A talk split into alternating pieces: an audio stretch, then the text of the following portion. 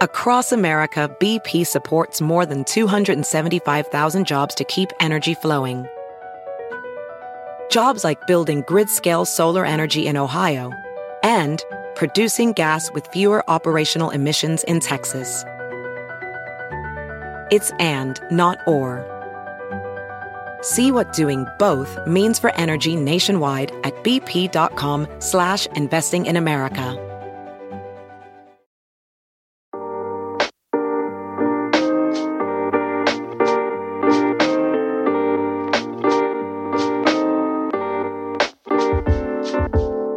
Welcome to the Diversity Remix, only provocative conversations at the intersection of business, politics, and culture. I'm Charlie Echeverry. And I'm Jesus Chavez. This week's episode Are masks the new scarlet letter? In today's deep dive, does the CDC's new public mask wearing guidance for the vaccinated usher in a welcome return to normalcy or a new era of normalizing the erosion of medical privacy? And in Courage or Cringe, athletes sue the NFL over race based algorithms, the Golden Globes and cancel culture, and Marjorie Taylor Greene names AOC as her bully. Is accounting for social and economic disparity to determine compensation a healthy measure that drives equity? Or is it a selective tool used in economically advantageous cases but decried in others? Is the push to cancel the Golden Globes a righteous reckoning for a history of disparity? Or a dismal display of piling on the virtue bandwagon? And finally, should Marjorie Taylor Greene, the firebrand Congresswoman, be heard and believed about being bullied by powerful members of Congress? Or are her recent run ins with other lawmakers simply proof of reaping what she's sown? This and so much more on this episode of TDR.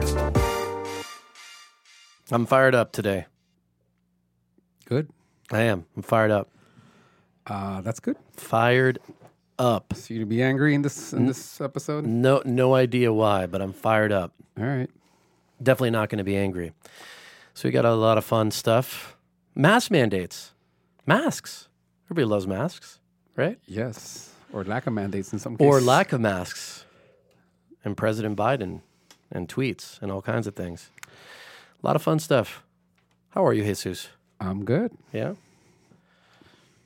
Here we are, back again. TDR. One more round. When's that? By the way, when's that fight with um, with uh, uh, uh, Mayweather and uh, Paul? Logan Paul. I think it's in June. June something. so we're coming up on that. Uh, yeah. Is that the I next? think it's so kinda- ridiculous. I mean, at, at some point they need to just stop. Look, I, I, I, I like, I like the fact that Jake Paul and Logan Paul. I don't. I dislike both of them as individuals, to be clear. But Wait, I which do- one? Mayweather and Paul, or just No, no, no. or the, Actually, yeah, Paul brothers? yeah, all of them. I'm, Everybody. I'm, not a fan of Mayweather. Related I or haven't not? Mm. been in a very long time. I don't like the Logan brothers, but I absolutely respect their dedication to the sport. I think that's a lot to commend, and I think people are keep on getting their ass kicked because they're not taking it serious, and these guys are because they get caught up in all the trolling and think that because they're somehow because they're YouTubers and trollers, Yeah. you know, he's also like big athletic kids. That, that kid Logan Paul was like a wrestler in college. I mean, Yeah, these are not. these are not like no. this is not like the guy who's sitting here in his you know dorm, you know, know. eating Cheetos for the last whatever fifteen years, and they're taking it super serious. So to their credit, they are. But the whole thing is such a spectacle. I mean, it, I think it's closer and closer to me, reminding me of WWE. You know, it's like it's just Yeah. like, just all showmanship, all like wrestling. And the part that I don't care for or respect is when you're talking about bringing a guy in. Logan Paul is like what, like six two, maybe I don't know. He's a big dude I think so. I looked. Against- we tried to look up his stats the last against time, and we uh, couldn't what's find his name, uh, Mayweather, who's like Five eight. four eight in, in heels. Come on, four eight. Oof. You know, I was like, come By on. By the way, I- man. I- I- mean, he's great, sure. Yeah. And he's, I'm sure he's going to dominate, but it's still such a spectacle. It's such a spectacle. I didn't know is- the thing that you said about um, Mayweather was known as kind of being strategic, like which I mean everybody. By the way, he's Jake Paul is five eleven according to this. Jake Paul is not five eleven. He can't be right. J- Jake this Paul is the first was thing that comes up. in eighth grade. In eighth maybe. grade. Yeah. How is this possible Logan that this man Paul- does not have his measurements listed anywhere? First of all, we're talking about Logan Paul right now. Logan Paul. okay, according to six Bo- here we go. Six one, according to Sports Skied Media, whatever that is. Six one. Well, Um, Wikipedia has him at six two for uh and how Logan much Paul. does he weigh? Nobody can. Nobody says what he weigh. Anyway, I I, mean, it's a big kid. Yeah, but but but before we get on to masks, I I didn't know the the the thing that you said about Jake Paul um, says he's six one. By the way, six one. All right, so but how much does he weigh? 6'2". Six one and what? How much does he? Yeah, I mean, I don't know. He has to be 189 two hundred. It says right here, Jake Paul weighed in at 190 pounds for his last fight. Yeah, okay, that sounds right. And he's Actually, that was- super built. I mean, that kid is like jacked. Yeah, 190 is like 2% body fat and six one. Yeah, that's going to give you some trouble. That's going to give you some trouble. Right, especially the other person like does not at all take it seriously. Right. And one's 20 something years old. The other one is Right, not. right, right. Um, last point before we get to masks. Um, I didn't know the thing you said about Mayweather's um, kind of being too strategic, like with his Like opponents history of and all dodging people. Oh yeah, yeah, yeah, that. Yeah, I didn't know that. yeah, yeah, Yeah. yeah. No, I mean, look to his credit. I mean, he and he could command it because everyone wants to fight him. He gets to pick and choose whatever fights he wants. So to his, to his point, he you know he fought people at the right time. Um, doesn't take away the fact that he is a great boxer. Great boxer and Great. undefeated. Yeah. Great boxer. You know, I mean, some people, some people call him the best. I, I hate to call him the best because I don't think he fought the best at the at their best moments. Yeah. But at the same time, you cannot take anything away from his style because the guy, throughout his entire career, too. has maybe a couple of times at most been in actual real danger. Mm-hmm. For the most part, that dude just has a great ability to just frustrate people. Dominate. The counterpunch, Mm-hmm. the you know, just using the shoulder, literally like it's like a third arm, his Yeah. shoulder yeah. to block shots. I mean, the guy's really, really good. Yeah. So I, I think he's to dominate Logan Paul, but it's just like it's it's such a I don't know. I don't like it. All right. I don't like it. Well, good. Well, I can't I. I, I did see, by the way, I did see rumors of um, who did we talked about the other day? Uh, the guy from the UFC that had the mohawk. What's his name? Khabib. No, no, no, no. The old guy from that used to be Oh, Chuck Liddell. Chuck Liddell. There was like some rumors that Chuck Liddell wanted to fight uh, Jake Paul. I'm like, Jake Paul, do not do this, my friend. It's not going to end well. I- that I- guy's I like know 50 years old. He's 52. Y- Yeah, Or something. But you know what? Those those dudes, He especially that, that know how to punch. No, he would beat his Good ass. Good luck, man. I He mean, would that, beat his ass pretty bad. That guy, I met him once. Did I ever tell you this? you met Chuck Liddell? I met Chuck, Chuck Liddell. So there was a, as when I was an intern um, during B, B, during B school. I was a, I, I got a chance to work for DirecTV as a as a, my internship, and they would have in the summer once you know one day out of, in the summer they will have this event where they were bringing all their partners that you know that that DirecTV's you know like HBO like all the networks you know and they will all have like little booths and they would have people that were there. As a matter of fact, uh-huh. there was a guy who won season one of The Apprentice that was there. I took a picture with him. That's got to be a ba- rare badge of honor to be Yeah, the first person to get fired by Donald Trump. Well, no, no, he I mean he won, so he didn't get fired. Oh, sorry, sorry. He won it. Yeah, yeah. I won it. he was in the Um, first show. I'm Yeah. sure he got fired like Yeah. seconds later, but Yeah. uh, and then uh, Chuck Liddell was there. I forgot what. I think he was. I mean, I'm I'm, I'm assuming for Spike TV at the time. Remember? How many Spike years TV ago was, was this? Uh, that was 2005. Oh, no, 2004 maybe. Yeah, so he was, I mean, He was Killing it. Oh, he was killing it. And Yeah. I remember meeting him, and I talked to him about like how he got into it, and you know, like what he had to do. And but you look at that the guy was super nice, but I'm know, like, you would just not want to fight that dude. Like You just know by looking at this dude. And it's just, there is there is like boxers that I've because I've met also boxers, right?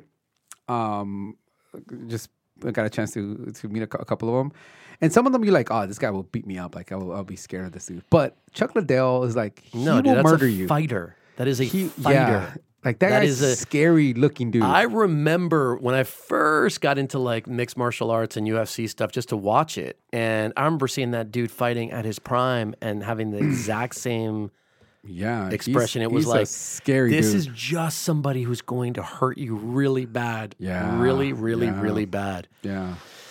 So this is a uh, UFC show?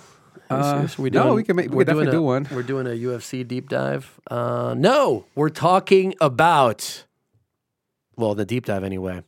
Our Yeah, mask, mask mandates. mask mandates, end of mandates. Look, the one let's actually let's get into it because there's probably quite a bit to talk about here.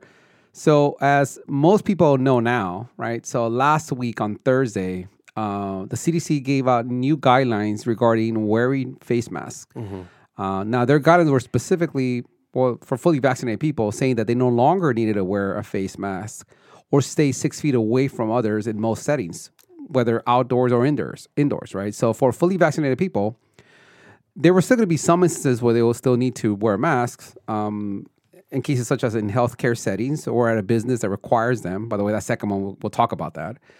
Even if they had their, of course, even if they're fully vaccinated, and also they will also, you know, need to wear a mask on airplanes, buses, trains, and other public transportations.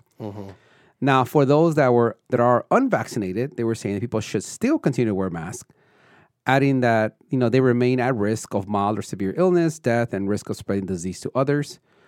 Also, people with compromised immune systems should should speak to a doctor first before giving up you know giving up their mask. Now, la- last week, um, I'm sorry, this kind of threw me off. My notes were off here. That's okay.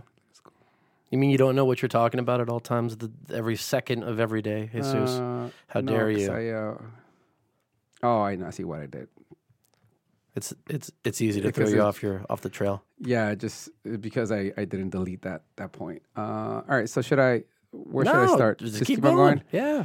Uh, all right. Well, I guess we're gonna. This is the real deal. the real deal. Authenticity is key. authenticity. So typically, I'm pretty organized, but That's true. You are the off. voice of reason on this show. You know, if you start screwing up like That's that, you have a problem. can't have just two people not knowing what's going on. So yeah, so you know, part of this announcement, right, is also a lot related to well, how many people are actually vaccinated, right? So according to CDC, as of Wednesday, five twelve, forty five percent or one hundred sixty million of U.S. adults are fully vaccinated, and while another while fifty eight almost fifty nine percent or 151 million had received at least one dose, mm-hmm. right? Now, the Biden administration also announced that it would want that it wanted to have 160 million fully vaccinated. That's from the up from the 116, and up to 70 percent of U.S. adults with at least one dose. Once again, right now is is, is just shy of 59 percent by July 4th, right?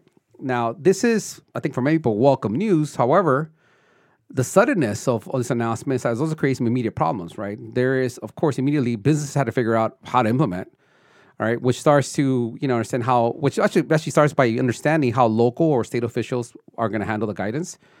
Um, and then the question, of course, is how do you really enforce this, right? Unless you start requiring vaccination proof, which is extremely unlikely. And there's also a question: Would this encourage or discourage people from getting vaccinated? Right? Because one of the big, I see a lot of drive there, and of course, there was also a lot of concern. People that were claiming the victory was people were you know claiming victory a little too too quickly. And also, there's like you know major questions about right to privacy, medical privacy issues, uh, you know all these other things. There's Sure, there's underlying current of that discussion as well. all that stuff, right? So first of all, I guess the, the, the challenge you have is the way that is being implemented, this guidance. And I think that for I think I actually say the first thing to remember is this is guidance, right? The CDC does not set policy for the country or any individual state. They give guidance. Now, then it's up to each individual state to take that guidance and either apply it immediately or not, or or just do your thing if you're Texas. Like, Hearing- right? like right. literally say like we'll do something else. Right. Um, so Or you- in you- California, which is like we'll never do it. no, no, no. California actually already had a plan, right? They were uh, set for June fifteenth. That was the, that was that was the case. I'm using your exaggeration on one Right. side to an exaggeration on the other. Uh, so hours after the announcement, a number of states immediately announced they would, you know, put out the guidance, put the guidance in place, which included Connecticut, Illinois, Kentucky, Nevada, Oregon, Pennsylvania, and Washington State. That's of course, as mentioned, in addition to the states that already had done it, right? Like Texas and Florida uh, had already basically re- removed the mask mandate uh, and left it in, entirely for individual businesses to decide what they wanted to do. Uh, then you have a bunch of other ones that have joined since. Um, there's others, by the way, that are being more cautious and saying they're going to keep their mandates for now, have not given no guidance, like Hawaii and Massachusetts. And then there's like California, who had previously already announced that they were going to open, fully open up, which includes removing mask mandates by June 15th. And they're saying basically they're going to take a look at it and see if they need to make any any adjustments. Yeah, they're just going to leave it alone. Sounds like Probably, And do it I think it's probably close enough that they're probably gonna leave it alone. the, the the challenge I think that this really creates a problem for is for private companies, right? It puts them in a really difficult situation. that's one of a 72 prong Um, problem. Yeah. It's hard to, of course, to enforce local state policy when CDC guidelines uh, guidance varies, and it varies state by state, right? Like, good luck trying to enforce mask mandates with with customers. It was already very difficult as it was, even when there was consistency between CDC guidelines and how the state was handling it. Um, also, how to handle policy with employees. That's just one of the big, big issues, right? Because businesses need to adhere to not just CDC guidelines, but first and foremost to local and state guidelines, and also to OSHA guidelines, right? Of how, like, you know, basically how to treat employees. And when you have a mixed workforce, meaning those that are vaccinated versus those that are not, that are versus are not, you know, employee employers will need to accommodate for both vaccinated and unvaccinated employees, Right. depending on what they're you know comfortable with. And what does this mean for reopening offices? Right. One of the first things that you saw from this is some companies being very vocal, saying, "Hey, great." That means that we're all coming back to offices, and that's the case. But you can't just automatically just do that because Other people are just in the exact opposite, which Right. is like this changes nothing. So there's a lot of there's So a big mix. All these Yeah. issues that are there, right? And once again, do you start require vaccination proof of your employees? Like, good luck with that, right? Um, and then- President Biden weighted in on this too. Well, for sure, yeah. You want to want to talk about what it- what his comments was? Well, his his uh, it sounded like I mean I kind of joke he taking a page out of uh, President Trump's uh, former President Trump's uh, strategy. He issued a dumb tweet too, and that is the rule is now simple: get vaccinated or wear a mask until you do. Period. The choice is yours. Period. Like. And the response to this, I- I mean, we could do an entire show on on you know funny, tragic, ill, you know, all these different responses. I've come across so many of them. But anyway, he issued the rule as either you're vaccinated or you wear a mask until you do, and the choice is yours. And the first thing that came to mind for me, which actually um, it was in a conversation I had with my wife, was so that means that people under that kind of guidance, the folks who are wearing a mask, we can assume have not been vaccinated what does that mean for their own medical privacy? And what does that mean for the bad behavior that some people may take out on those people because they haven't been vaccinated? Because now they're going to be real easy to identify. I mean, yeah. It, it also, I mean, the, the challenge with this is the polarization of of even your health. I mean, wearing a mask is something that in some Asian populations they've been doing that forever. That's another point. right? Like that's n- unrelated to necessarily to COVID.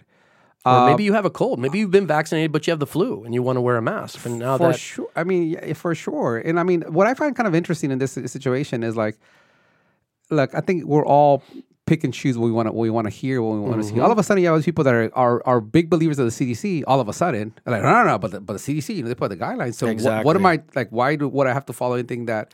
California law, LA law, you know, Yeah. LA County law has about this because the CDC are really like, oh, oh, really? You're a big believer of CDC prior to last week? right, exactly. Interesting. Now, now I believe it. Exactly, and we I've seen it already firsthand. Like uh, on a personal level, even my daughter's uh, gymnastics school, there were signs everywhere saying that now, according to CDC guideline, you know, if you're vaccinated, you don't have to wear a mask. Well, that's not according to LA County law, right? Which is the actual policy, but that's the that's the, the immediate confusion this creates. Yeah. And and this is a case. I was out of my, my boys' soccer games this weekend, and I saw a ton of people outside without without masks. First time in a long time. That you could tell got this news, and we're like, okay, good, I'm good. Sure. Even though they live in a place that hasn't, to your point, made that same determination. And I think it's one thing when you're all outside, But this is- probably a lot easier. But when you're dealing with a Yeah. school with kids who cannot get vaccinated, who are all younger than 12 years old, who don't even not even an option to get Right. vaccinated, who you have some kids that are, are compromised, Right. who are part of the part of that class. It's a problem to Yeah. simply all of immediately just kind of put that put that out there and say, okay, great, because of CDC guidelines that we're not, we're just gonna let it, you know, people and in, in hopes that they're doing it. By the way, right? Right. because that's the other you know problem with it is that there's a hope that people are being honest about whether or not they're doing it and Right, and this is an this is why I think that President Biden's tweet is so regrettable. Is that because of all the things we just identified a few things, right? So like people who are not vaccinated who'd be wearing masks, people who are Asian who maybe culturally have a propensity to want to wear masks more often, people who are sick with something other than COVID who have been vaccinated but are wearing a mask. There's at least three, if not, there's probably 300 categories of people who might be wearing masks. But under this rule is now simple: get vaccinated or wear a mask until you do. The choice is yours, which sounds decidedly like a threat it just it, it puts people in that category of other it puts people in that category of there's something wrong with you and I, I just have a big problem with it and i also think that the other thing that i have a question about is or i don't know if i have the same challenge but i have a question about is people who wear a mask outside like if you're vaccinated uh, you, I'm sorry. People who are not wearing a mask outside, who have been vaccinated, can still be carrying COVID. yeah co- co- correct Right. but, but i think one one of the the research that they found the, it's part of the reason why they've changed the guidance is because they found, they found that people that are, are vaccinated, even if they're infected, their likelihood of infecting other people is significantly lower, which is the reason why the new guidance is is for them because even though this is, is a you know what, what was the percentage that I just said right now that fully vaccinated is a 40 45 percent Yeah. right? So you don't have um, uh, like like mass you know vaccination for the for the whole uh, country, but the, that's part of the reason why I think they changed the guidelines. Um, is is because of that because of they found that that in this case if they are vaccinated that they're a lot less likely to infect other people. Um, which is why they do it for both outdoor and indoor. Because I, I think there was already like rumors that they were going to open it up for outdoor, and For then it was also for for indoor. I think the thing with And the by, by the way, and going Mhm. back to the Biden tweet, look, I, I could never understand how someone would take offense to how he said to how he, to how he said it. But frankly, this is the problem with trying to govern through Twitter. You cannot. We literally went through four years of policy yeah, through Or Twitter. even- yeah, mm-hmm. through Twitter. I mean, let's be honest. Like, Or even majority of policy through mm-hmm. Twitter. Like, it is not a forum to give nuance. yeah. He Or- literally he took a, an announcement and made it really short. And no Even matter even how shorter even shorter, to. he's like, sure. could have gone bigger. Even trying to, no matter how you put it, it's just you're gonna miss something in that by, by doing it that way. Like At least Twitter should not be face should something. not it be just the, seems like such a the platform to mm. use to govern. yeah. Or to your point, or even the CDC, right? The CDC is national guidance based on like Right. big numbers, but people don't live in all these big swaths. They live in towns and they live in cities and they live in zip codes. And it's like, what's going on in your neck of the woods should be a driver. Right. And one of the things that we saw, of course, even in the previous administration, is that the president does not set policy for how states govern, especially for, for health matters. Yep. Those are state issues, Yep. right? And and that's the so even how much real power that has of him saying that is just uh, it's it's bad for a whole bunch of reasons. Um, the other point that I thought was kind of interesting is the dynamic of what does this actually do in terms of either uh, of really impacting the vaccination rate, right? Like most places already have major slowdowns. Um, I think mostly driven by the people that really wanted to get vaccinated, you know, ha- now have the ability to do, and it's pretty accessible. Yeah. Um, I think some states are getting super creative. Did you hear about the one in Ohio? What they're doing? No. They're giving they're giving away a million dollars. Oh, the state of Ohio, look, they're giving away a million dollars to five of its residents um, uh, that, like that get vaccinated. The golden ticket. The golden vaccine. Right, it's like like a lottery, basically that they're Yeah. doing, right? But in order to enter, you got to get vaccinated. So they're trying to figure out all kinds of ways. There was an article that uh, that we That's looked at interesting. with uh, Dr. Scott Gottlieb, I guess. Uh, who- Gottlieb. Mm-hmm. Gottlieb, okay, who's the former U.S. Food and Drug Administration commissioner, who you know said that he thinks that the guidance will actually create a pretty strong incentive for people to get vaccinated. And he said, and I quote. I wouldn't be surprised if we see a bump in the number of people going out to get vaccinated because now being vaccinated provides more value. You go around in a mask in an honest. You go around in a mask in an honest fashion. What? He couldn't be more wrong. I don't. Or I- I, I think he meant he could go around without a mask. Without a mask, Without a mask anonymously. Yeah. He could not be more wrong about about that statement. But by the way, though, this is the part that this is the part where, like, again, you t- you said the, earlier, the na- naivety that take- that's with people is like you could not be more wrong about that statement. But not only that, but just I've heard that now, not just by this. I've heard from like a number of people. It's like this will be an incentive to have people get vaccinated. The fact that they don't have to be wearing masks anymore, right? Let's. Uh, the underlying point that you're making is the motivations for people are different. That would mean that that really isn't valuable to them, to a, to a, a I big think it- swath of people, right? F- for sure. I uh, my, my my point is that someone that does not want to get vaccinated, They're not simply- using the they're fact- using a mask to begin with for the most Or- part, or- or, try as much as they can to like. yeah. Well, But you and I have seen Yeah. the, the the the what's called the cigar shop of the oh, guy yeah, where that like dude was not having it. he was not even like, please, someone tell like me in- something. That was Tell like in April or May. Tell me something. Yeah, we walked somebody. in. We walked into the cigar shop, and uh, there was a dude who I guess owns it or runs it. Right. And this was back in, like in the thick of it. This was May or whatever Right. it was, and he was just not even, Not even trying. not even trying, not apologizing, no mask, no nothing. Come on in. You know what I mean? Yeah. Um, uh, so I think know. you have that. I actually think there could be a case. But here's my point, though. Let me Uh, just really quickly. So, um, uh, the point, though, about that Paul, uh, the Dr. Gottlieb, is um, that Rand Paul. One of the exchanges that he had with Dr. Fauci, Uh-huh. not this last one, but the one before that, was saying, "Look, you're coming in here. You're vaccinated. Everybody in this chamber is vaccinated, and you got two masks on. You're doing it just for show. Like, there's no reason for you to have a mask on. And in fact, if you want to motivate people to get the vaccine more, you should tell them that they won't have to wear a mask if they do." Yeah. But Fauci like kind of fought him on that. It seemed like it was ridiculous logic then. Now I'm seeing it everywhere as like, oh, it's a great idea. It's gonna.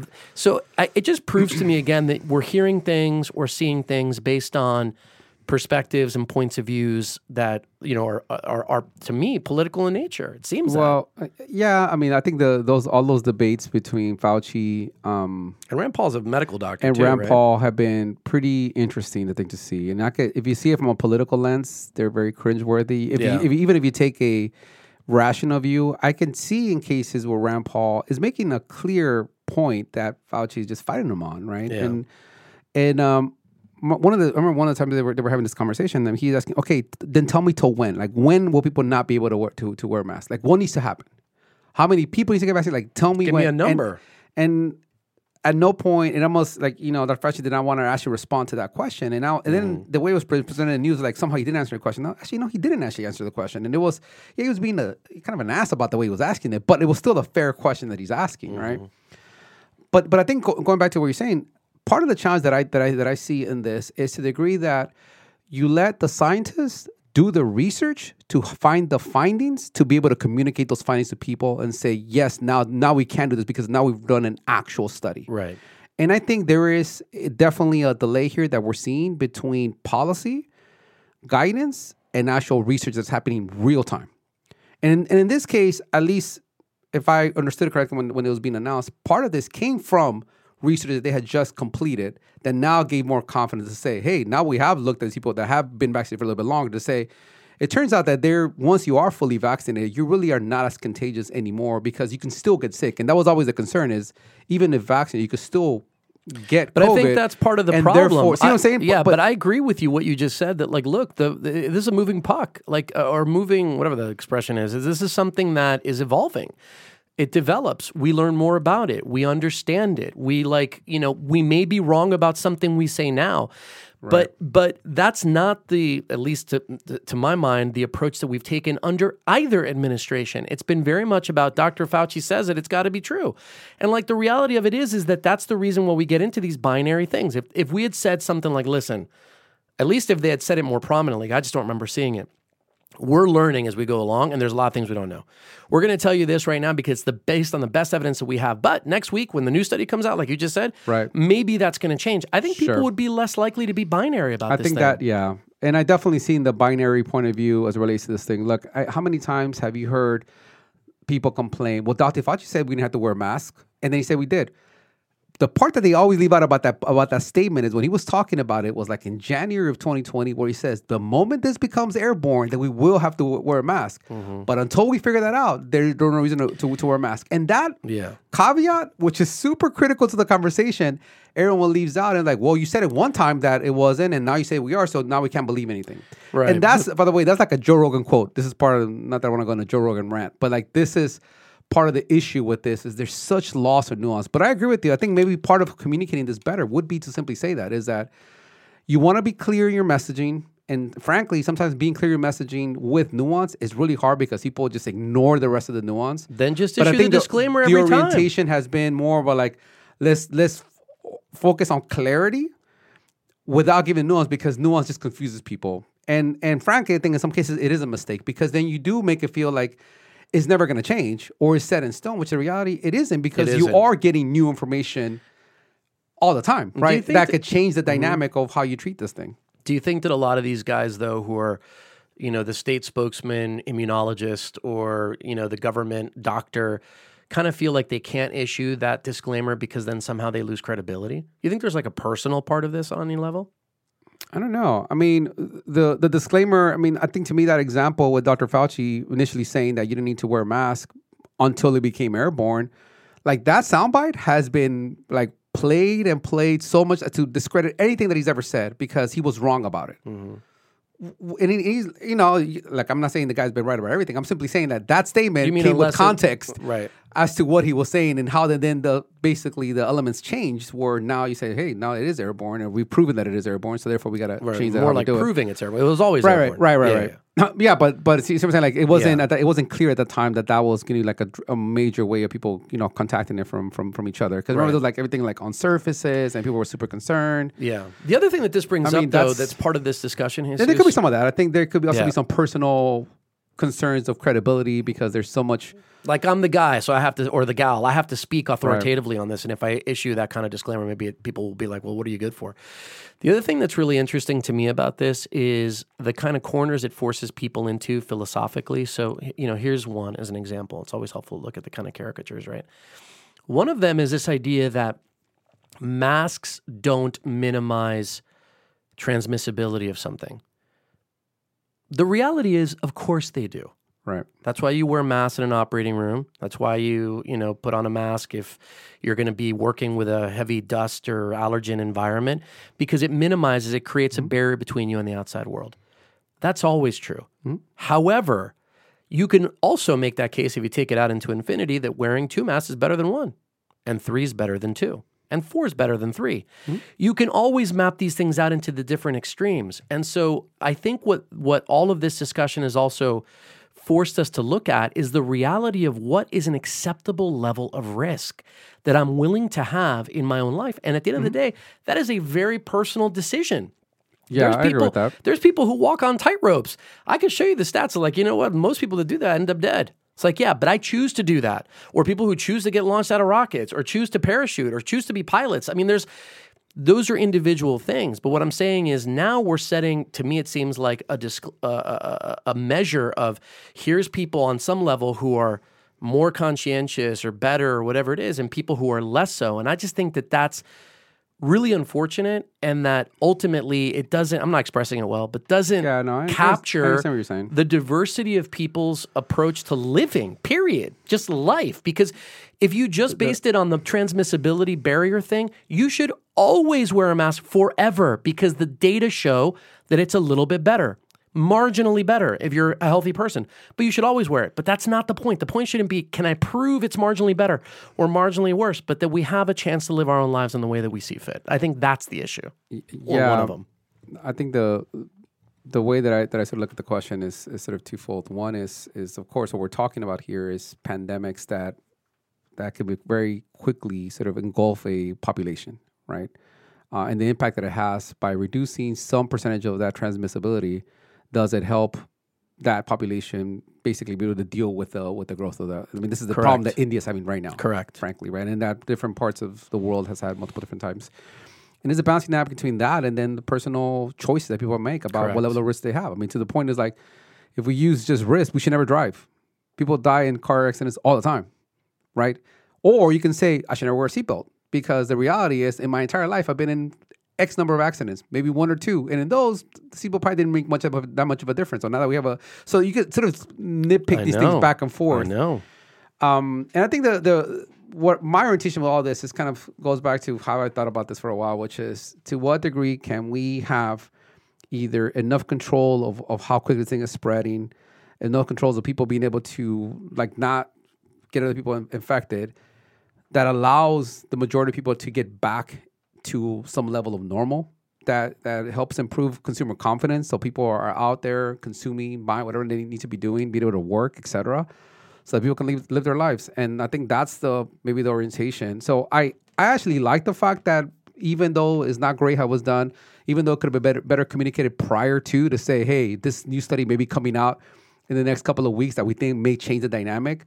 I think that frankly would if there's, if there's anything that I would love to see better, it's a little bit of foreshadowing to say, hey guys, we have some stuff that With we're working on right now Yeah. that if you're a business, listen, it may change the rules. We're going to see what, what happens here. But if it does, something you start thinking about is that we may reduce those restrictions. And if you're a business, you start coordinating first. Like, remember what your state and local laws are, are what actually drives how you run that business. And then second, are saying that population may think differently about this. So you got to start adjusting for the, for these things if that if that happens. Some heads up. And I think that's the part that I think it feels like a pendulum swing back and forth. And I think that's what you know gets everyone you know unhinged. Unhinged, and I'm sure there'll be more to talk about on this subject. But we got to move on, Jesus, to courage or cringe. So we'll leave the we'll take our masks off and uh, leave them to the side as we uh, dive into this week's topic. It's a fun bunch. Why don't uh, Why don't we get started? So we've got the NFL. We've got uh, what was the second thing? Golden Globes. Golden Globes. That's right. And we have uh, the Congresswoman, Marjorie Taylor Greene.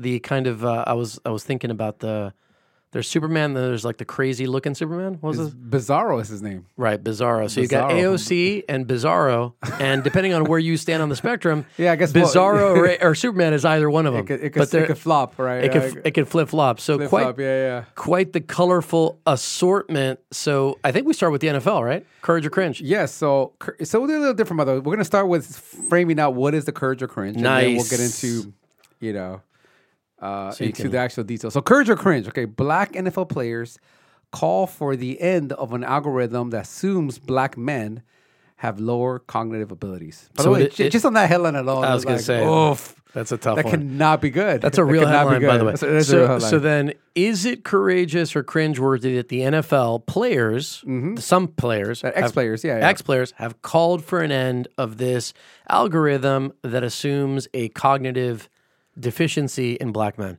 Sounds pretty uncontroversial. Jesus. I don't know how we're going to make an argument out of this. Let's talk about it. Yep. So, as reported by the Associated Press, first of all, this, this kind of goes back a little bit, right? So, back in 2013, the NFL settled the lawsuit. Now, this is so- the lawsuit they were getting when they were being accused that they actually knew that there was a link between concussions and brain damage, and they, they hit that from players, right? But as part of the settlement, the NFL agreed to pay 765 million over 65 years for certain Sheesh. diagnoses, including Alzheimer's disease and dementia, right? It's like basically $10 million a year, 11, 12, 12 million yeah, dollars which is a huge, huge deal. There's actually Right. there was a film with uh, Will Smith, right? That that he plays the doctor that actually brought this to light. Oh, really? I forget what it's called. Yeah, it's like a a doctor from. He's not American. He wasn't American. He was somewhere else. Uh, it was very very controversial in terms of what, when he brought it up. But Right. yeah, I'm pretty sure it was him who plays who plays that role. Anyways, Um, but now Dr. thousands- Bennett Omalu. There you go. There you go. Uh, behind it, it's, Where was he uh, from? He is from. Well, that name is uh, sounds like West African, but uh, he's Nigerian. Look at Nigeria. that! I Oh, got nailed well it. Done. Well okay, done. Nigerian, and the and the movie is 2015 film called Concussion, Ah, appropriately starring Will Smith. Thank Will you very Smith, much. I was, there I you go. right. I just did not know the details. Uh, so now thousands of retired black NFL players are demanding an end to the controversial use of race norming, which is used many times to determine which players are eligible for payout in the NFL's settlement for brain injury claims, right? So basically, this is who qualifies to get some of that money, Right. Basically, for this. Yeah, so the NFL agreed once again to pay seven hundred sixty-five million dollars, right, over sixty-five years. But then, in terms of which player like directly is Right. able to make a claim, Right. is is based on this test that they do on them to depend to, to determine what is the the sort of drop in their in their cognitive uh, um, Ability. ability, correct. Now, race norming is a practice that is sometimes used in medicine as rough as a rough proxy for socioeconomic factors that can affect someone's health. Right now, that race-based adjustments for neurology is known as Heaton norms. Heaton norms, which was designed in the early 1990s by Dr. Robert Heaton. Uh, but I love that people name things after themselves. I know. Uh, to estimate how Especially when social kind of controversial too. Right, Like I wouldn't want to have this one named after me. Exactly. You know. to estimate how socioeconomic factors affect someone's health. Right now, part of the controversy here is that the the way that this was set out, this this study was done, is that uh, Dr. Heaton he used a small group of black um, um, individuals, right, that he chose to create this adjustment protocol. Uh, and they all came entirely from the San Diego area, which is a military town where you know black population hardly reflected really the diversity of what black Americans look across the U.S. Also, the racial classification are very binary. Like you're either black or you're white, even though hundreds of NFL retirees and, and frankly millions of Americans identify as mixed race, right? Right. So the way that it works with the NFL with the settlement is in order for an ex player to be part of the settlement, the NFL has to determine that their cognitive decline is enough of a decline for them as a player to qualify for them to, for them to be part of the settlement, right? And that is basically where the issue lies, right? The NFL uses the scoring algorithm on the dementia testing that assumes that black men start with lo- lower cognitive skills than white players, which is based on this ro- race norming right so adjustment, so, right? okay, so, let, let, let's pause for a second so basically there's there in order to determine who gets what portion of what of this settlement the NFL has to dole this money out in some way. Right.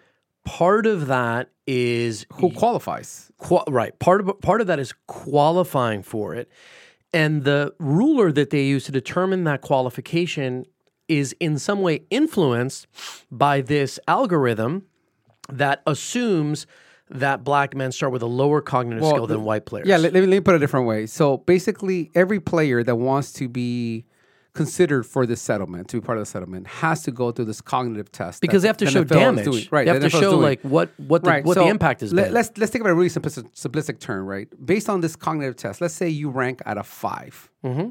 right? We say like, okay, Why you got to do me like that? Why can't it be twelve? whatever. A It doesn't matter. Come it doesn't matter. It's relatively speaking. Yeah. At a hundred, Charlie, right. fine. Doesn't Yeah. matter. Let's say you rank at a hundred, right? What they're saying, okay, based on your age, Mm-hmm. on your ethnicity, right? Then where should you be based on your age and all these different factors? Is a hundred considered normal or is it lower than normal? Got right? it. And what they're doing here is that they set the standard where the starting point is to black men. They basically are, are not putting it the exact same right. on par. I understand Let's that. say the, So let's say the let's say baseline is starting 100. point is let's say sure. say- let's say the baseline is 100 So the black men are at eighty. and and when they do the test, they test you. Let's say it's sixty, right? As an All right. example, you test at sixty. But if you're black, you're saying, yeah, yeah, but your baseline is actually eighty because we're doing this race norming adjustment, right? Based on the study that this that this doctor made, Mm-hmm. instead of using the hundred, so therefore your decline is only twenty rather than being 40. So we don't owe you a hundred. We don't. We don't owe you a lot of money. We owe you less money or because or you or you don't even qualify. don't even qualify. Or you don't even qualify, which Right. is actually the bigger issue, right? right.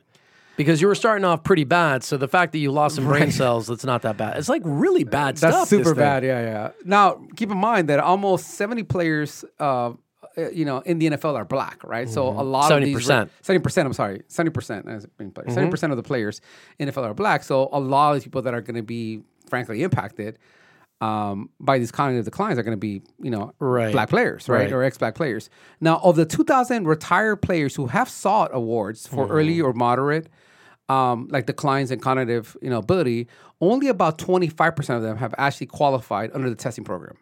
Now, right now, there is no So one breakout. out of four. One out of four. Now, there is no breakout in race in those who have qualified, but it will be super interesting. Yeah, of course. To then look and see, well, how much, like, how does that actually break out relative Mm. to the.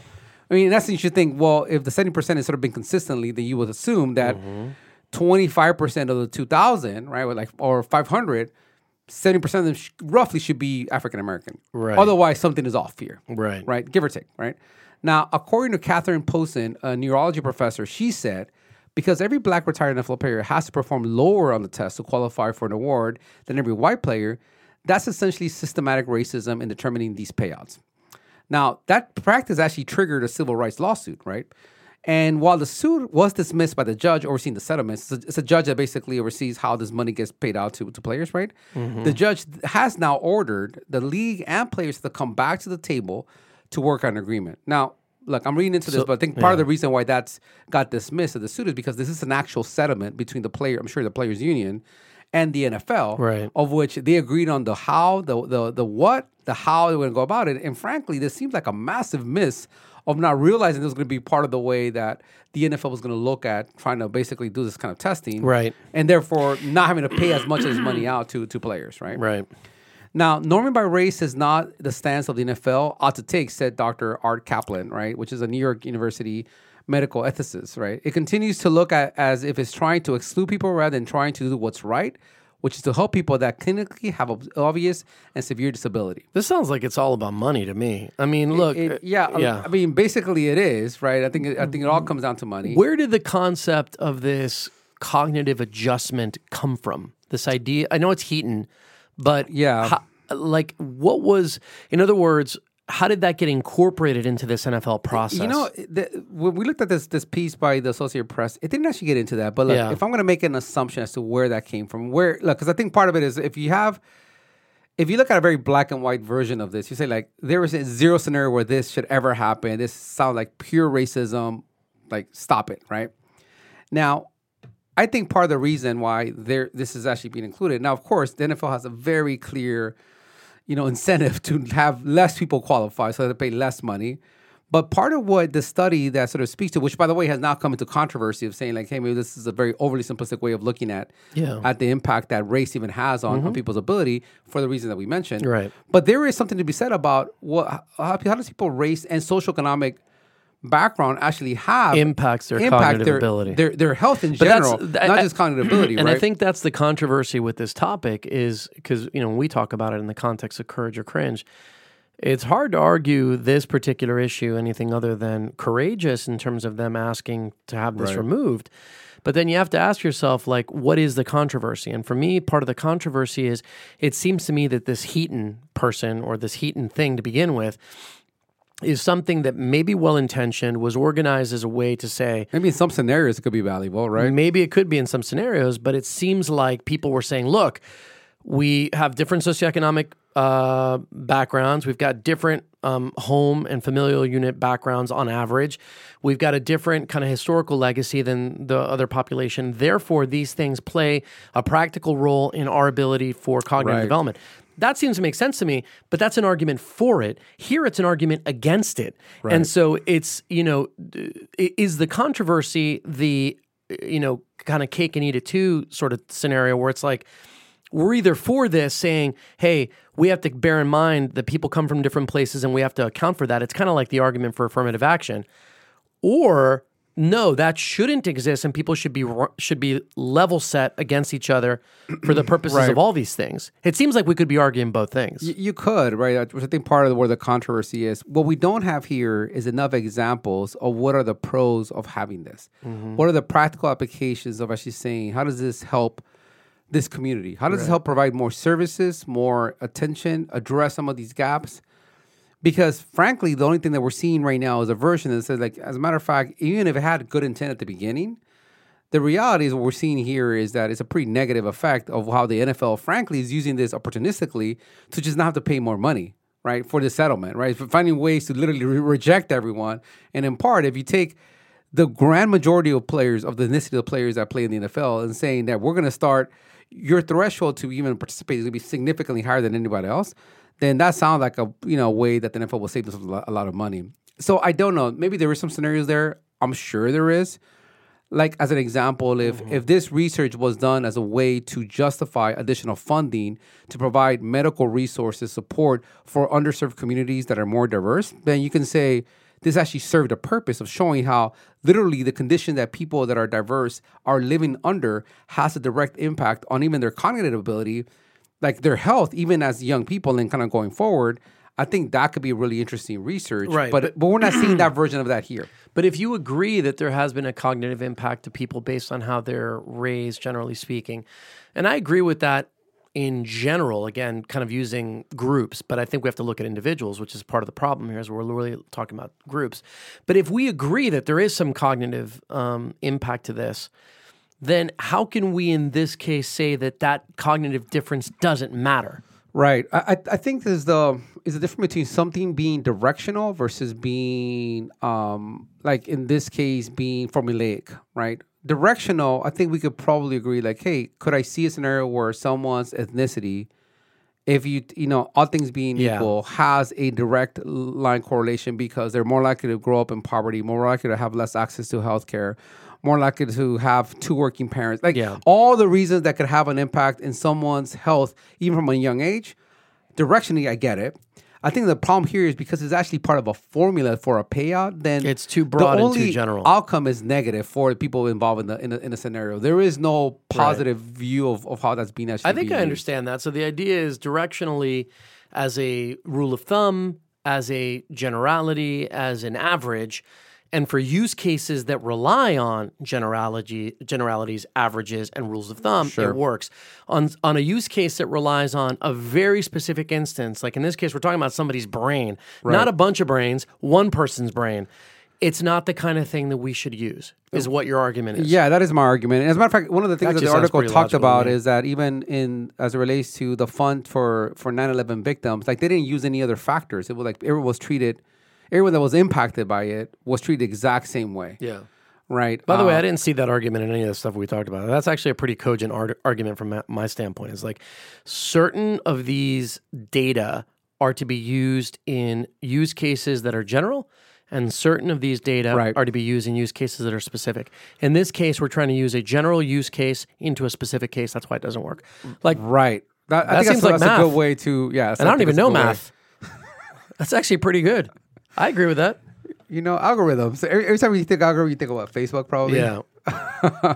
So so it sounds like your courage on this, Charlie. I'm with the black on NFL this. players calling for an Yeah. algorithm. Yeah, you know, I'm, I'm with you. I'm, I'm on the same point. I think for the reasons we, we discussed, it's this is one where it is just tough to make an argument, sort of seeing the other side of this, of how you can really justify because it does really does feel that the the NFL in this case is being advantageous in their very specific application of a broad rule of thumb that that have you know maybe studying once again even if it had legitimacy and why it was initially Yeah. created i don't think the intent of dr heaton in this case was ever for this to be used prescriptive in, in such a unique case like I this. think that these things are, you know, on some level always economically driven. But the one argument in defense of the NFL is like, hey, we've already we've already um, earmarked the money, so it can't be economic. We've already said seven sixty five over sixty five years. The so so yeah but what happens We're if already you- committed. yeah but what happens if you if you literally go through that yes that's actually a great question like what after, after 10 years Nobody don't have money. enough money then, then you do what Right.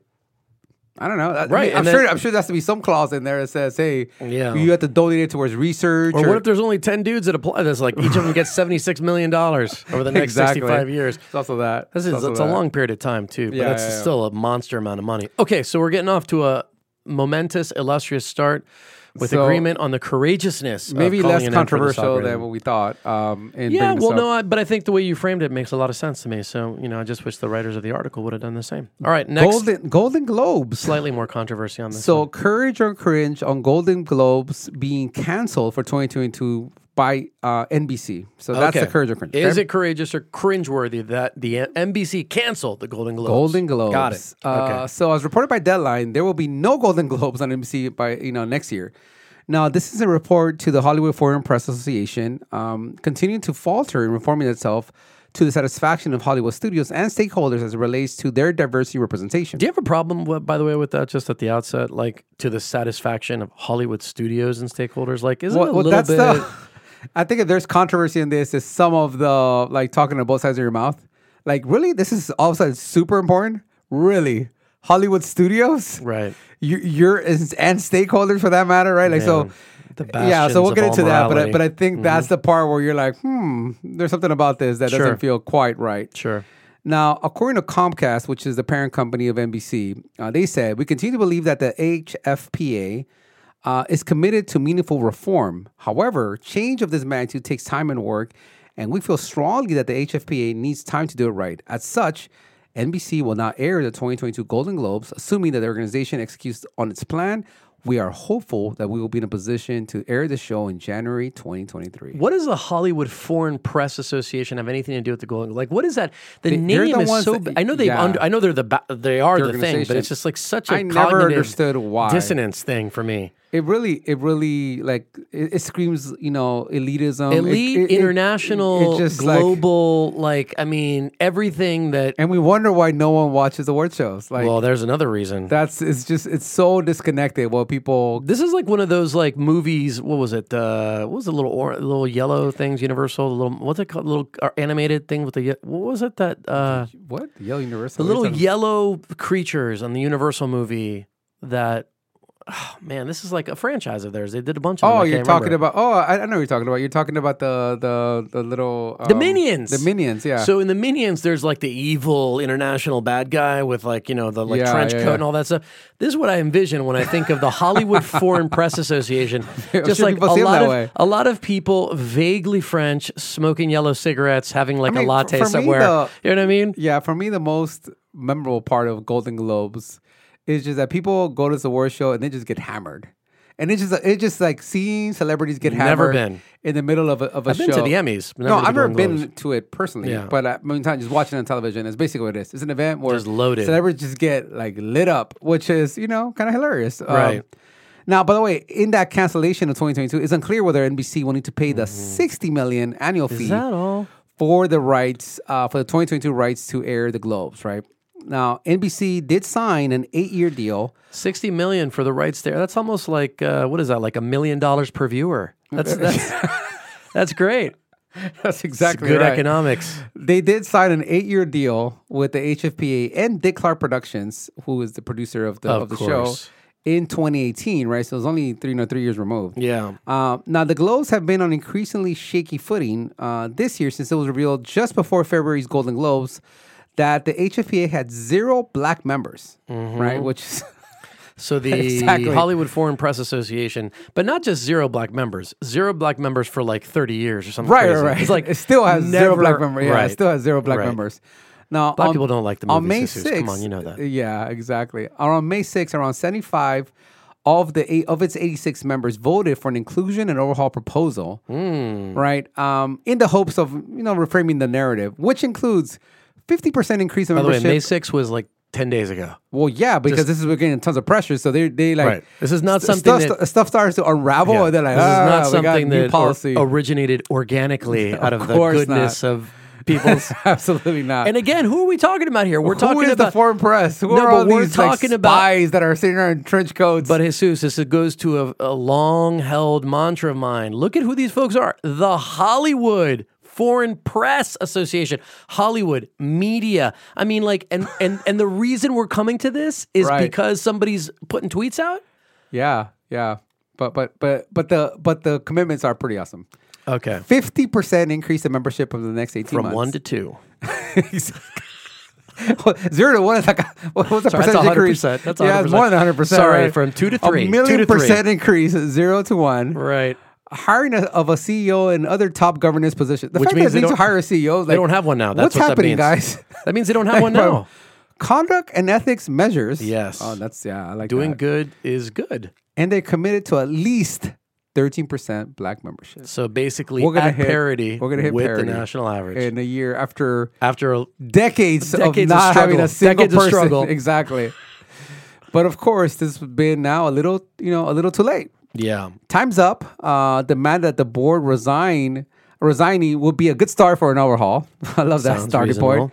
Netflix announced that it will not engage the HFPA until real reform was in place. By the way, I think that's probably the biggest one for them. Yeah. because they're such. I mean, they're cranking out so much content, so much content that getting that's getting awards that I'm sure Netflix, you know, uh, taking a stance one way or the other, you know, makes a difference. And then my boy Tom Cruise, Mm. he returned his Golden Globes awards in protest. And I have to remember, like, which Golden Globes did you return, Tom Cruise? I don't know. But I hope he threw Uh, Fourth of. July was one of them. That's a good- Uh, that was a good Jerry movie. Maguire. And there was Jerry Maguire. there was a third in here, but I, I don't know. But at least those are.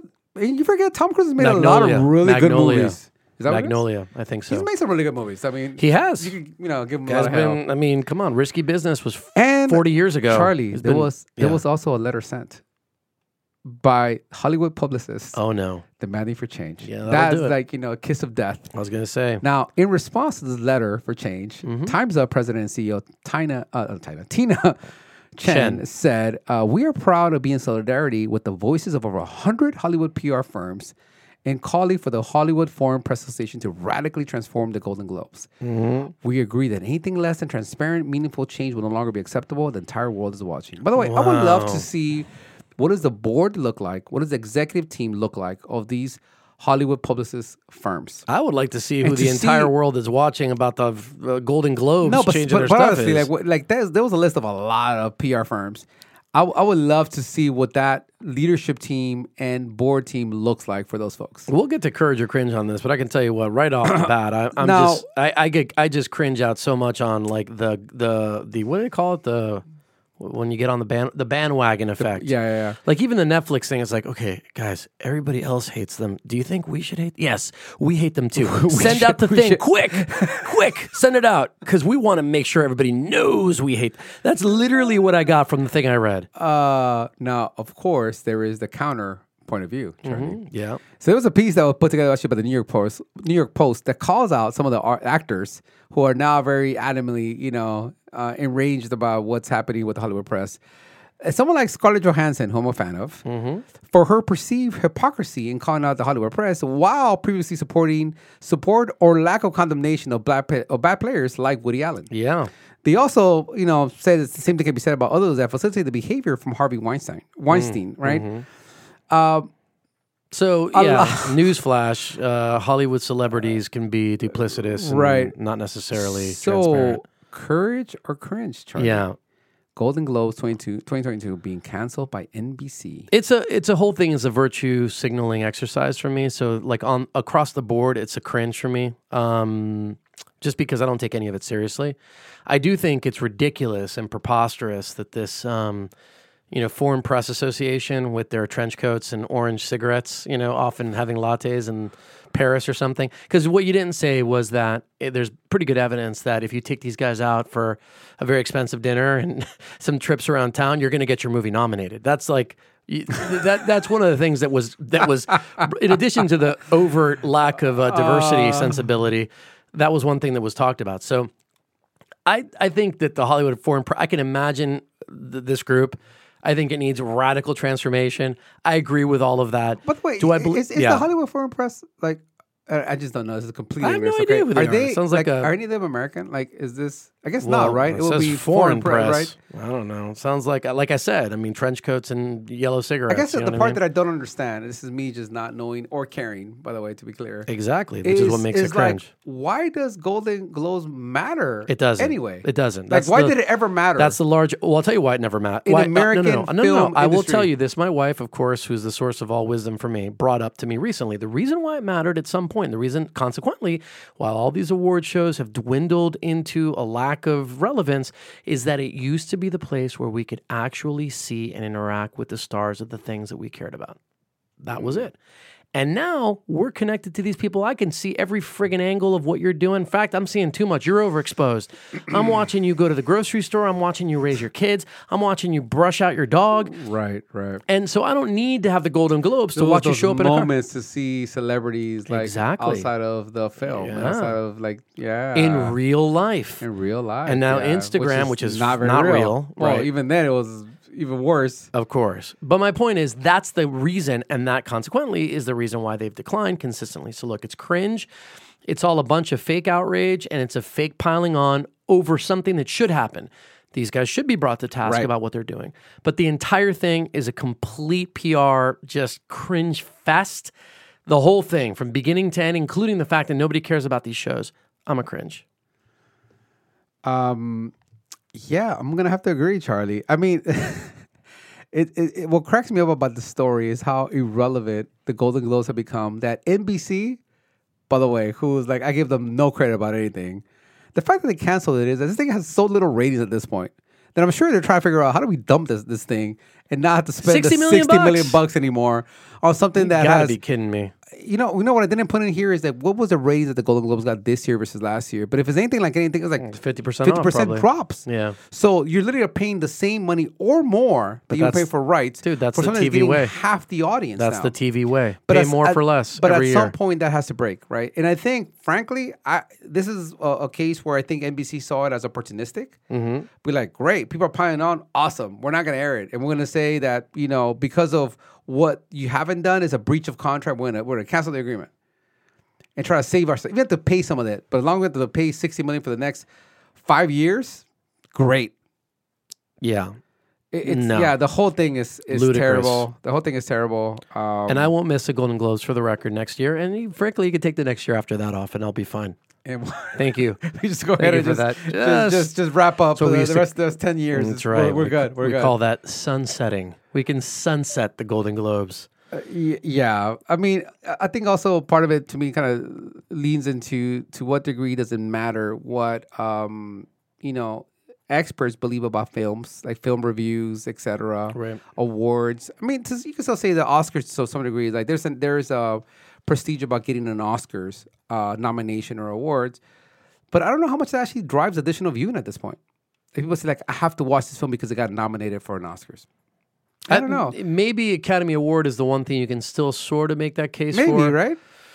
Golden Globes to me, I always, I mean, I know it's wrong to say this, but I always think smaller and less relevant than the Academy Awards. And the Academy Awards is pretty, you know, increasingly was, smaller and less relevant. It was always like so. the indicator to who may win the Oscar. I think the Golden Globe. Right. Like, it was like the nod, like, hey, this person is therefore much more likely to win. But the whole thing is pretty. I mean, the the amount of people being offended by this on something that's been going on for decades and by the way, in in Hollywood, being the one that's so upset about Yeah. diversity, like Oh, really just- Hollywood, Right. you're upset about diversity, Right. We're super Really? upset. Again, yeah, bad across the board. I'm I'm tired. I'm bored.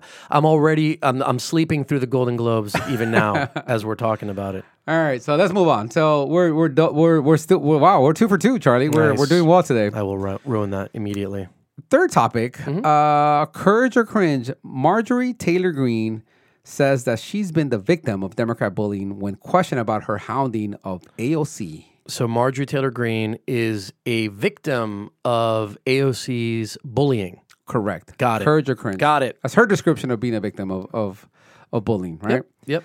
Um, so, as reported by Business Insider, Rep- uh, Representative Marjorie Taylor Greene is looking to flip the script in her beha- in her reported behavior towards political rivals.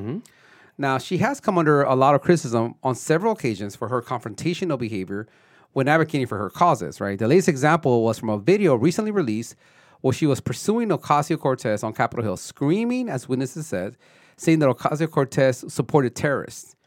Then there was a 2019 video from before Greene was a member of Congress showing mm-hmm. her and some other far right companions taunting Ocasio Cortez through the New York's office letterbox, calling her a baby who needed to get rid of her diaper. Now, back in February, Greene was stripped of her committee assignments after multiple incidents emerged of her endorsing political violence. And then there was a video from 2018 showing her harassing and mocking Parkland shooting survivor David Hogg over his anti gun stance. However, in an interview with Greg Kelly on Newsmax, which I, I call the alt right version of Fox News, if there's such a thing, uh, basically she said that the real victim of aggression is her by Democrats, right? She said, and I quote, they're accusing me of being aggressive and saying that my mannerisms are wrong. It's definitely the other way around. They don't know what to do with me because I'm not going to back down and be intimidated by their bully tactics. Now, there was some instances that she cited, including an altercation in January with Missouri Rep. Cori Bush, where she said Bush was verbally assaulting her. Mm-hmm. However, when that incident was first reported, Bush said that it was Greene who berated her after she asked Greene to wear a mask properly.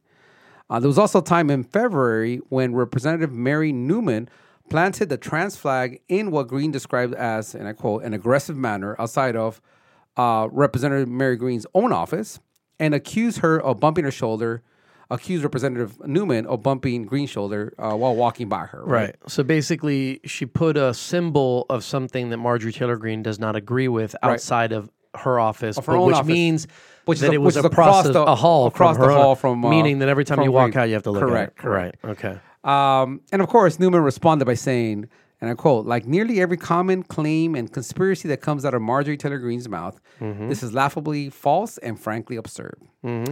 So, courage or cringe, Marjorie Taylor Greene saying that she's the victim of Democrat bullying when being questioned about her hounding of AOC. Yeah.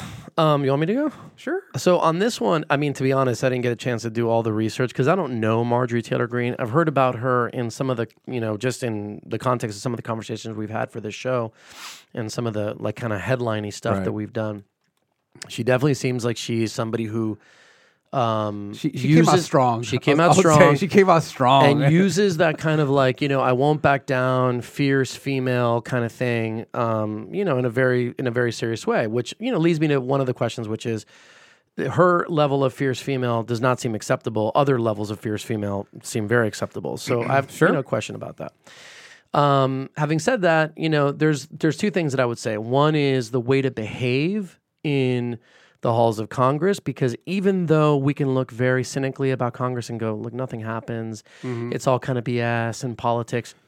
There is a level of decorum that is something that we need to have in these bodies in order to at least give the impression to the rest of the world that puts you in those positions that something is seriously happening here. If it's all just going to devolve into like some, you know, 21st century version of like Jerry Springer, this is not going to be good for anybody. Let, let me ask you a question on that. What you just said, because I think that's a really interesting point. Yeah.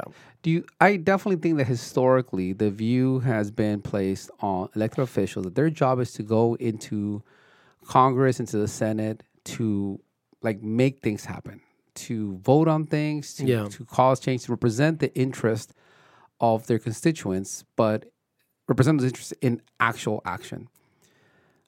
I don't know, man. If I agree that that's really the, the threshold people have on on on what gauges someone being successful, a, a good politician or not, a good representative or not, because I think we've gone to a point now where it definitely feels that the orientation is more is like did this person get one over on the other person? Did they show them know, well? Did they show point. them This off in an kinda- argument? Yeah. In uh, hearing, you know, like those moments, it's not like what their record was, Mm-hmm. how much policy they were able to get through. Like, no, no, no. They had a moment where they made someone look dumb in a hearing. It's definitely and that's the orientation that I think it's definitely rewarded, changing. frankly, it's you know? definitely changing, and it's being rewarded, and that's a bad thing. Look, you know, in the kind of in a historical context, you look at you know things like the Roman Senate in early centuries of you know Western civilization, and there was you know times when there was orderly votes and everybody wore their toga neatly, and other times where people were getting stabbed out in the backyard, right? Depending on the century you looked at, and I think we're entering into the you know yeah. kind of like the stabbing in the in the kind of backyard scenario, and I don't think that that's a good thing. So I disagree with um, some of the things that I've read about her, you know, kind of let's call it undecorous kind of way to to behave. I also think most of these people are lawyers, just so you know, right? So Congress people are pretty much exclusively lawyers. And lawyers are brought up to think that, and it's right, it's in the canons of how you behave as a lawyer that you need to zealously represent your your your your whatever, whoever you're defending. But I think that that's part of the issue here is that um, you have to, yes, represent your constituents, but you have to do it in a context that's broader than representing one people's one person zealously in court. You're actually representing people within a context of an American legislative system that has shared values, and you have to like bear with that. That means that not everybody you run into is going to have your perspective, and you have to be very decorous. You know, I think about um, the House of Commons in the in the UK. These guys will go like scream at each other. They stand up. They're like, "Eh," they start yelling and moaning and crying. But everything is super orderly in a way, right? The one the the, the, the thing like you ha- you hit the gavel and it's like all of a sudden British of them. you know what I'm saying? Like it's it's it's like so th- there's a context for this kind of of of behavior that I think helps us to have a system. Otherwise, we don't. Otherwise, we have chaos. Chaos. And what I'm saying is, so I don't agree with that. Mm. Having said that, some of the interactions that I did read, like for instance, this interaction with another congressperson named Ruben Gallego, I just wonder if the rules would be the same on the other side of the equation. Here you've got a guy, former military dude, you know, talking to a woman. And the way he's acted, I mean, like seriously, what he tweeted just makes him sound, and I don't know this man, makes him sound like a total asshole. You know what I mean? It's like I wonder how much of this stuff would be different if the if the parties were inverted, right? Mm-hmm. He's talking about I was trying to figure out here's what he tweeted.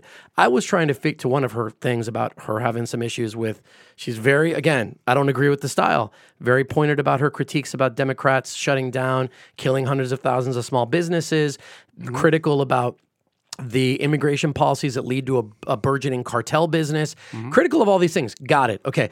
His response was I was trying to figure out what type of pen to stab your friends with if they overran us on the floor of the House of Representatives while trying to conduct a democratic transition of power. So shut your seditious, QAnon loving mouth. I'm like thinking, what an asshole. Like, it's like, even if you're right about 100, you're another Right. congressman. And it's like, you're talking to a woman. I get, I get you disagree with all the things that she said. You're not addressing any of the things that she said. You're just doing a complete ad hominem attack. Well, and it's yeah. like, and I just wonder, like, It's again, race to the bottom in well, that. In that it is, and think if it was like I don't know, you pick the g- congressional, per, you know, Mitch McConnell talking to AOC that way. Like, just imagine that. Right, It'd be right, total right, right. turmoil. So, look, I don't. I think it's. um I don't know if she's been bullied. I haven't walked in, in her shoes. I don't know how she feels. I think some of this she's brought on herself by the way that she's approaching all of this stuff. She's very aggressive and kind of argumentative and whatever. But at the same time, like, you know, remember that we're living in a time and place that says that we can't have, you know, people be held down and we should express yourself in the way that you see fit and mm-hmm. live your truth and, you know, fierce women. a, a lot, a lot of skirmish, Charlie. So what, what, are we talking about here? I so I, look ultimately uh, uh, on this one. Um, what was run me again? What it is? Which one is it? What Courage or cringe? Whether on uh, her saying she was being she's bullied. a victim of, of democratic bullying. All right, I'm gonna go cringe on it. I'm gonna go cringe on it, but specifically because it's like who lives by the sword dies by the sword. That's the reason why. Okay. But I don't dismiss the things that she said because I think in a lot of cases she's Well, been treated. been, yeah, Yeah. yeah, This could be okay. That's so that's me. all right. I can understand that. Sorry, that was a rant. Yeah, you know, when I think about about Marjorie Taylor Greene, I, I sort of put her in that category of politicians who really paid like really close attention to what former President Trump did Mm-hmm. and said like that is the key. Like right now we're in a moment where anger where you know getting high emotion, and you could get high emotion by either being really happy or really really upset. But getting really upset is actually, I think, a, a more an easier way to activate people to figure out ways to get them really upset. It's actually something that can be very political, like politically beneficial. Right. And I think she's taking that stand. To me, the part where it's just really hard to to feel bad for her, which I understand. I do think that, and I'm, I'm actually more on your page than not. Where like I'm sure there's instances like that where she also has been treated pretty poorly. Um, but it's I think to me the instance when she started like harassing and mocking the you know uh, David Hogg as he was walking out like this is still like he's still a kid. Yeah, he's a kid. He's still a kid. Like I I get that you have Yeah. disagree on on his policy gun, but this guy saw his friends like killed right in front of him. He was Mm-hmm. he was involved in a mass shooting. Like there's still a part there that I think is, is is I put him in the same category that if you're sitting there verbally abusing someone that survived the 9/11 attack Mm-hmm. because of their belief in whatever maybe international policy against whatever it doesn't matter like I get that you disagree with them, but when you attack someone in that manner, and especially someone that is underage, or if not, if I don't even know if he was underage, you know, at that point, but he's still pretty young. I Right. Mean, you know, he's maybe, I don't know, 18, 19 years old. That's where I feel like there's a line that was crossed by her pretty early on that she made it very clear, like, this is the approach that I'm going to take. And it makes it very hard to then turn around and say, hey, see how I'm the victim of this all. And by the way, and I think it's literally taking a page out of the playbook of Trump, which is saying, like, you go after everyone, attack everyone, and then see, I'm the victim of all the media, like, picking on me and doing all this. Like, dude, you're doing a lot of stuff to yourself. I'm not saying they're not being fair to you. Sometimes they are being unfair to you, but you're so over the top about how you operate that it makes it hard for anyone that even trying to be a little bit uh, less biased to want to give you any benefit of the doubt because of the way that you're behaving all the time. Mm-hmm. So, which is why when I hear this kind of, you know, uh, reframing of the situation, I'm I'm definitely very cringe. Although I think the points that you're making are, are pretty valid, and, And I- I, hadn't read that the that comment of, of this person. And I think this guy, uh, Ruben Gallego, apparently is a congressman from Arizona, is also taking the same page out of um, out of uh, Trump's book in terms of super aggressive tweets and calling people traitors and doing all this other stuff. I Yeah. mean, I'm looking at his Twitter feed. He needs some help. So, um, And, and sh- Yeah. that's, that's the that's the sad legacy that unfortunately I think has been created is that people feel like that is a winning strategy. yeah. And well, even when they don't agree with the people, the people person who enacted the strategy, though, For that's sure, the yeah, yeah. irony. Well, well, that's the thing is like you don't have to have you don't have to be on the same side of the of an issue and still think that's a winning strategy and take that that approach. Right? Is attack first, attack second, attack third, and like don't back discuss with last. anything. Yeah, yeah. Like there's the, the because once again the judgment for success is not actually doing anything, Right. Achieving anything. No, judgment Right. success. Did you fight? Did you cross pain on the other side? And if you did, great. Then you're doing a good job. So it's just you get a, a I don't know, like a some kind of fluffy sweater or a mug, or we both do for having going three for three on this episode of Courage or Cringe. I think that's that's yeah, great. Fluffy sweaters. I think I like sweaters. That Something like be- that. I may don't be know. Worthwhile. Yeah, you yeah, know, to, uh, either that or like some just cheap piece of swag from the Foreign uh, Journalists Association. Yeah, for the. Golden Globes. Love that. We get a the steak Foreign dinner. Press Association. Yeah, wanna wanna hang out with those guys. Unbelievable, unbelievable. All right, fun, fun stuff. We got some uh, interesting things coming up on the show, Jesus. Interesting guests. We got some interesting topics, as always. Want to remind everybody to go to patreon.com backslash the diversity remix. Want to remind everyone to subscribe. Don't think that I forgot about it. Please subscribe. Help us out. Support our work. A little plug for blackbrown.us to check out um, the work that we continue to do there. So check us out. And um, is that it? What else we got? Anything else to mention? it. No, All right. I think All that's right. So then we will see everybody again next time on another episode of TDR. If you enjoyed this episode of the Diversity Remix, please remember, first of all, to subscribe and help us to spread the word. Tell your friends, family, coworkers, and give us a five star review. We're available on Apple and Google Podcasts, Spotify, and everywhere else you get your listening fix. And lastly, please remember to stop by blackbrown.us, the creator of this podcast, and take a look at our work and our approach at the intersection of diversity and business. The Diversity Remix is produced by Leo Gomez, with production services by Jose Manuel Durquidi and Luis Diego Carranza and our friends at Juan Diego Network. The Diversity Remix is a production of Black Brown.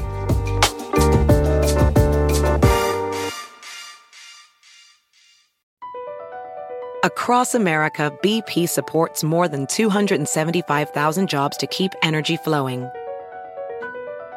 Jobs like updating turbines at one of our Indiana wind farms and producing more oil and gas with fewer operational emissions in the Gulf of Mexico.